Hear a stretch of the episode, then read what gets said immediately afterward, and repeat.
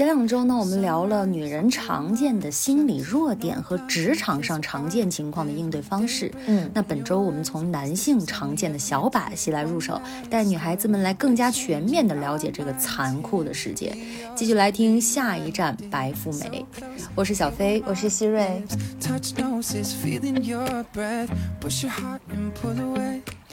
嗨，女孩们，你们知道吗？就是在男人的眼里，女人都是傻子。女人在一生当中需要克服许多不同的障碍，比如说苛刻的客观条件、所谓的命运，还有其他女人的妒忌、自己内心的反对声音等等等等。当然了，还要克服身边的男人带来的障碍。只可惜，这永远都是一场不公平的抗争。因为男人经常会狡诈地铺设各种各样的陷阱，而我们女人则会老老实实地往里跳。那为什么我们的男性同胞们非要这么做呢？是因为他们天生就诡计多端，然后卑鄙下流吗？或者说是因为他们一心就只想着要压迫女人吗？当然不是了，我们这期节目并不是想要挑起两性争端啊，或者说呢，就算有这样的情况呢，也只是特例而已。男人一直以来啊都是竞争动物，他们从小到大受到的教育和整个社会对他们的要求是要赢下每一场比赛，然后打败每一个对手。因此啊，男人在和男人打交道的时候呢，总是有明确的等级组织的。在一群人当中，总有一个老大，上级指挥下级，下级服从上级。在原始社会当中啊，男人始终都是负责为整个氏族去寻找食物的这么一个角色。在那个原始时代里，任何手段都是天经地义的。可是女人呢？女人似乎一直都是围绕着家务事去打转的，所以女人的角色大多数呢是以和谐团队出发的。男人总想着要竞争，女人却一心想着合作。这种差异啊，并不是因为某些特定的情况而出现的，只是因为，两种性别在人类进化的过程中，自然而然的就出现了这样的差别。男人并非一直都是这么的狡猾，那么的不懂得怜香惜玉，可是他们在必要的时候仍然会毫不犹豫地使用各种各样的小伎俩来达到自己的目的。由于女人从小到大都没有学过如何阴险地去给别人铺设一个陷阱，所以女人啊只能一次又一次地掉到我们男同胞给我们设置的那些陷阱里边，而这一点呢就是我们想要改变的问题。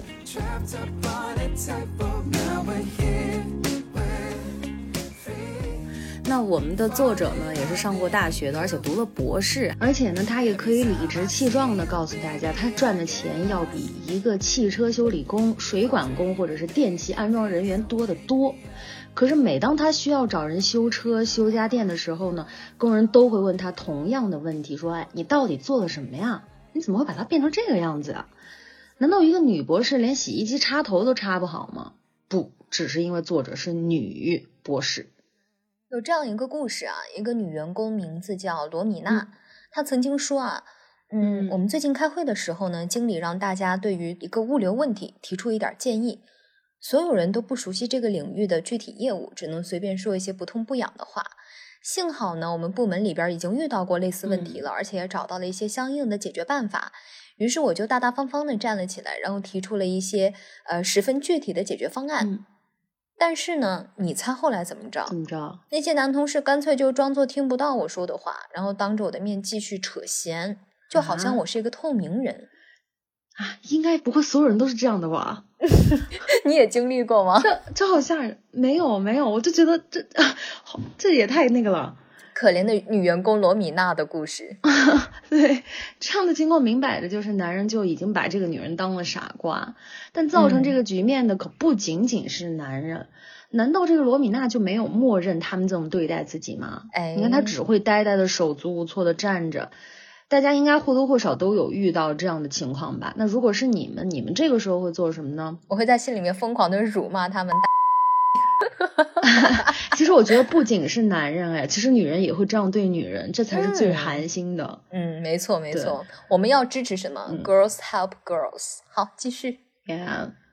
所以作者指出说，任何时候都不要允许别人把自己当傻瓜，不管是男性还是女性，你要做的就是直接问出来，直接问他们说，我知道你们是有心装作听不到我的建议，但是我的建议是经过实践的，绝对没有问题，不信你们看看我们的业绩就明白了。你们不要装聋作哑，不然到时候出什么岔子，今天的会议记录我会整整齐齐打印出来放在桌子上给你们看，你们就知道自己做了什么愚蠢的决定了，对吧？其实很多时候也不能排除一种可能啊，就是这个女人根本就没有意识到是那个男人的陷阱。比如说可能对方想让你帮忙做一件小事情嘛，结果你却发现其实是一件超级麻烦的事情，但是在这个之前你难道就可以提前预料到确定对方是想要坑你吗？那其实解决这个事情的办法也很简单，那就是在男人说话之前就不要相信他，心里面就做好准备啊，对方就是要坑你的。那这样下来的话，你再去判断就可以明显的规避一些风险。在谈判桌上呢，女人想要解决问题，可男人却不是，男人只想要保存自己的颜面，漂漂亮亮的赢了一个女人，因此女人要学会提前预料。不过作者也说了，并不是就需要把一个男人说的所有话都当成谎言的，那样太极端了啊。你要做的呢，就是用自己的专业知识和做好的功课来判断他说的话是否可信。没错。如果无法判断的话，你就像小飞之前说的那个例子一样，你就直接问，问到你清楚了为止。这个问题啊，我们之前两期也一直在强调，就是你一定要问出口，只有这样你才不会被忽悠。然而更讽刺的事情是，女人有时候就算看清楚了对方的把戏，她也不能很好的规避，这是为什么呢？因为女人非常会自我安慰，她会想说，哎呀，这就是男人嘛，男人就是这个样子的，或者用现在很流行的话说，就是直男思想，哎呀，他就直男嘛，他也没有办法，来安慰自己。可是说白了，你得看结果呀，结果是你自己吃亏啊。那要怎么解决这个事儿呢？下次在你发现你没有办法控制自己的情绪了，或者不对劲儿了，你就立马暂停对话，给自己一个重新清醒的机会。如果你的内心十分强大，那也可以选择继续对话。当然不是傻乎乎的什么都不照做啊，你可以把不高兴的事情直接说出来。你可以说，哎，我觉得您这么说稍微有点过分了，或者是首先这么说会让你就觉得你情绪很痛快，其次呢，对，因为你把这个气撒出来了。其次呢，男人虽然言语上会冒犯人，但他们并不是真的想要攻击你。当然了，如果你真的还是非常生气，你也完全可以效仿男人，用同样恶毒的话回敬他嘛，也不是不可以。不过作者也说了啊，你在使用这一招的时候要格外小心，因为他自己呢也会特别注意去尽量规避使用这一招。首先当然是不愿意自己变成和男人一样的那种女人啦，而且还要知道啊，虽然愤怒是一种很正常的情绪，但是失控沉浸在愤怒里，情况就会变得很危险。这句话呢，我爸同样都对我说过，但是很无语的是，每次都是在我就很崩溃然后疯狂哭泣的时候，他就在我旁边特别冷静的说，不要失控，失控以后你浑身都是破绽。那一次我就只想更大声的哭泣好吗？谁要听你这些道理啊。其实我提到这么多次我爸作为一个男性对我的教育啊，就是想要说明男人和女人的思考模式差异有多大呀。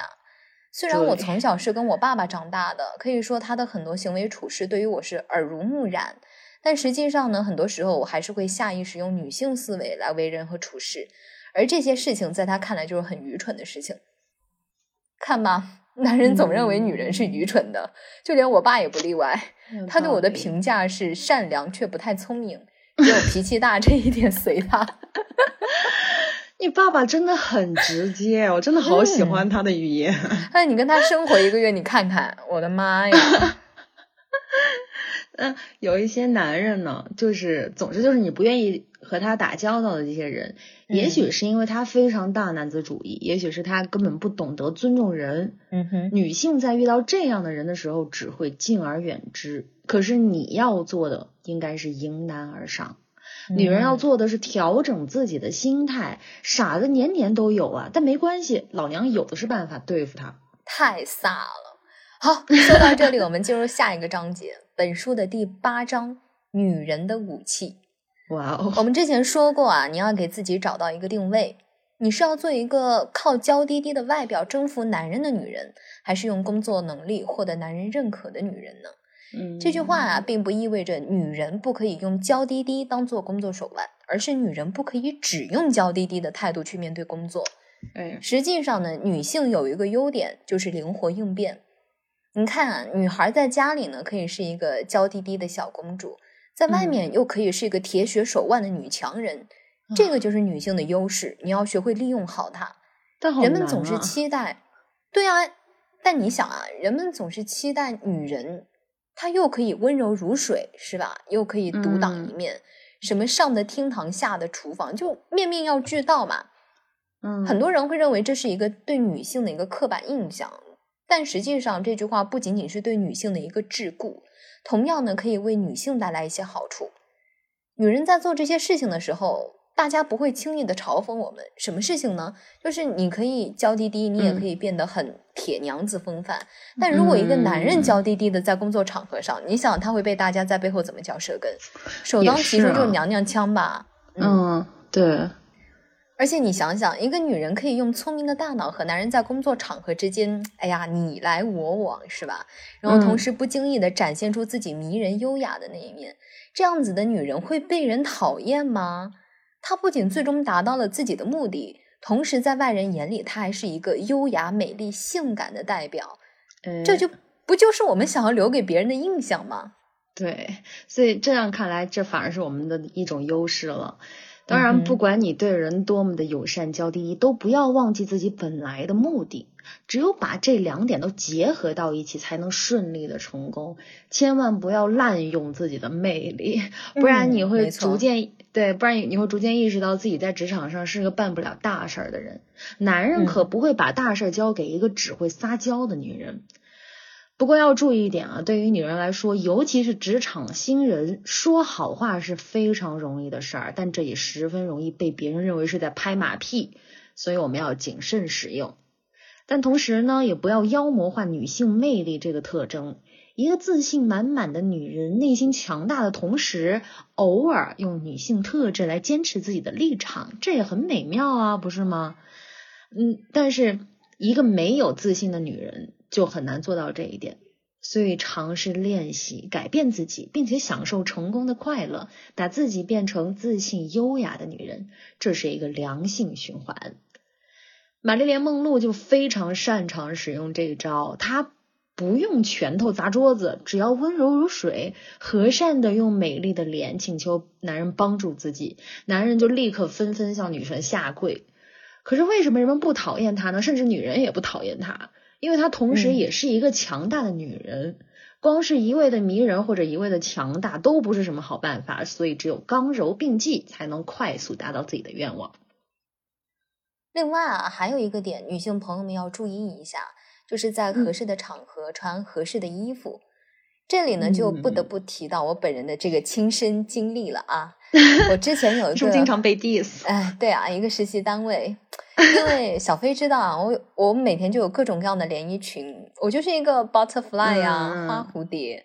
对，你很爱导致女领导和女同事真的很离谱，他们两个当时就认识了我9天而已，但可以说对我恨之入骨啊，甚至实际上我很快就把他们的名字抛出我的人生，已经记不得了，他们还在到处向别人打听我，我也不知道是不是说我坏话，因为已经夸张到我新单位的同事都来问我说怎么回事儿。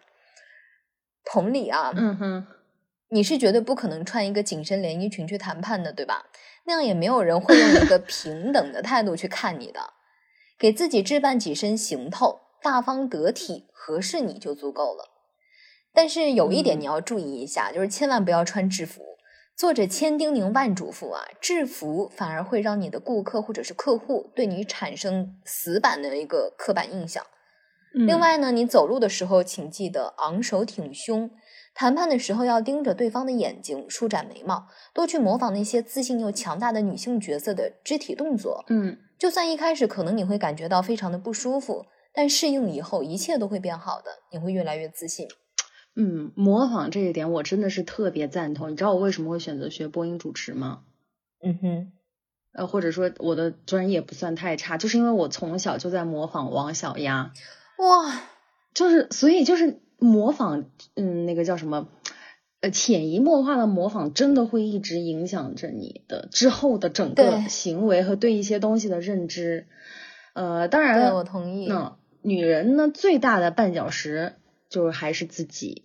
遇到问题的时候，自己要多想一想，是不是对方刚开口拒绝你，你就放弃了？你做好思想准备被拒绝了吗？你有 plan B 吗？你有没有直截了当的说出你的要求呢？不要把自己的问题推到他人的身上，他拒绝你不是他的问题，而是你没说清楚，你没有选择说服他，甚至是你没有给他看到其他的可能性。那想要改变，就要先从承认自己的问题开始，多看看你有哪些常犯的错误吧，然后一条一条单独列出来，再想解决办法。下次就请你按照解决后的办法再去处理这些问题。